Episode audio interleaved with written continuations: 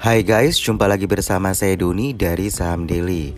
Ada satu pertanyaan di Instagram Saham Daily kita yang menurut saya menarik untuk kita sharing yaitu uh, apakah bisa screening saham dengan cara awal membaca 20 top gainers yearly. Jadi kalau teman-teman perhatikan ya, memang ada uh, pemeringkatan kan uh, di day to day ya. Ketika kita transaksi itu ada 20 top gainers ada 20 top losers ya.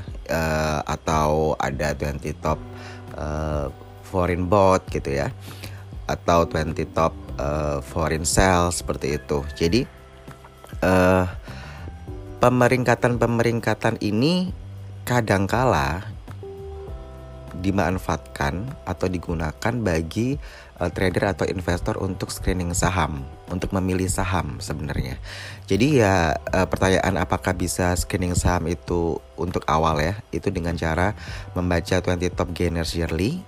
Nah, ini suatu pertanyaan yang memang kita lihat oh cukup uh, buat kita kayak apa ya berpikir bisa nggak ya gitu. Nah makanya kalau uh, dari tim kita coba uh, trial aja ya gitu ya. Sebenarnya bisa tidak untuk 20 top gainers yearly ini dijadikan sebagai patokan awal untuk memilih saham begitu.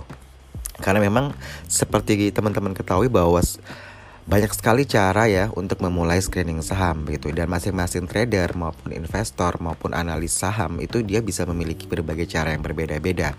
Kalau Anda profesinya analis saham sih Anda pasti tentu uh, menguji banyak sekali metode ya uh, dalam rangka untuk mendapatkan apa kita bilangnya rumusan atau metode yang sesuai gitu ya uh, sehingga saham yang kita masukkan ke watchlist kita itu benar-benar uh, setidaknya mendekati pergerakan pasar di kemudian harinya begitu ya.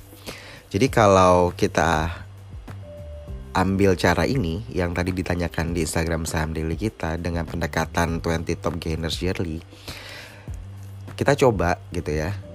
Kita sandingkan data ini. Jadi kita tarik aja dari data dari 2014 hingga 2018 begitu ya. 20 top gainers yearly 2018 gitu ya. 2017 2016 2015 2014 begitu ya. Kalau kita lihat di 20 Top Gainers Yearly 2018 itu uh, ada saham TCPI, PCAR, SURE, Pola, PTSN, Andi, DG ya, DIGI, DAFAM, DFAM, INPS, MPRO, BOS ya, BOSS ya, FIRE, FIRE, IKI, IKAI, INDR, MGRO, TKIM ya, TKIM, DIL, DEAL, ARTA, CITI, CITY, dan yang terakhir KPAS, KAPAS. Sedangkan untuk 20 Top Gainers Yearly 2017 itu ada saham Tamu, Maba, Mina, Tops, TOPS ya, Wiko, WICO, Zing, ZINC, Kios, Okas, Cleo, Mark, MARK, Jemas, JMAS, INKP, Bina, PDES, CSIS, IBST, Indi, INDY ya indinya, lalu NASA, Omre, DWGL dan seterusnya ya. Jadi Anda bisa cari uh, data 20 top gainers yearly-nya itu sampai hingga tahun 2014. Nah, setelah Anda dapatkan 20 top gainers yearly tadi per tahun tadi, itu Anda bisa hilangkan saham-saham yang usianya listed di Bursa Efek Indonesia di bawah 5 tahun.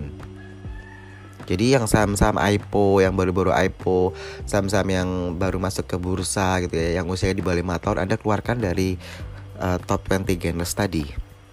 Gitu ya. Jadi at least pilih yang sudah lebih dari lima tahun begitu dan cek juga apakah saham-saham yang tadi ada itu masih listed nggak di Bursa Efek Indonesia. Jangan-jangan sudah di delete ya dari Bursa Efek Indonesia. Itu juga menjadi pertimbangan bagi Anda ya untuk uh, menggunakan pendekatan 20 top gainers ini. Uh, ambil contoh mungkin kalau Anda lihat dari 2018 mungkin yang menarik ya PTSN begitu ya.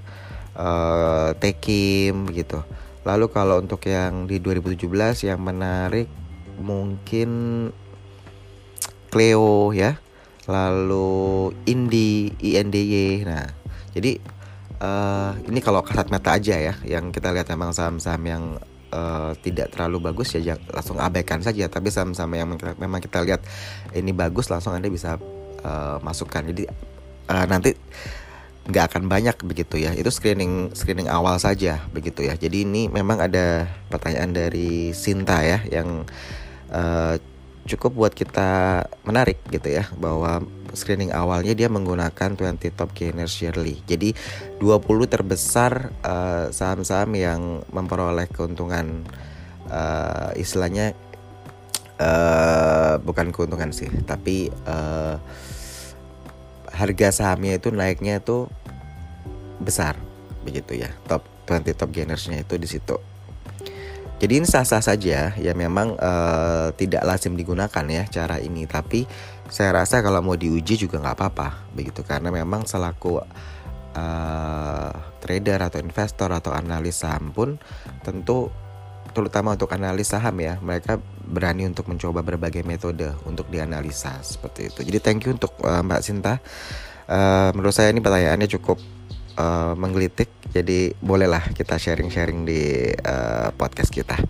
Oke okay, segitu dulu dari saya. Saya Doni dari Saham Daily out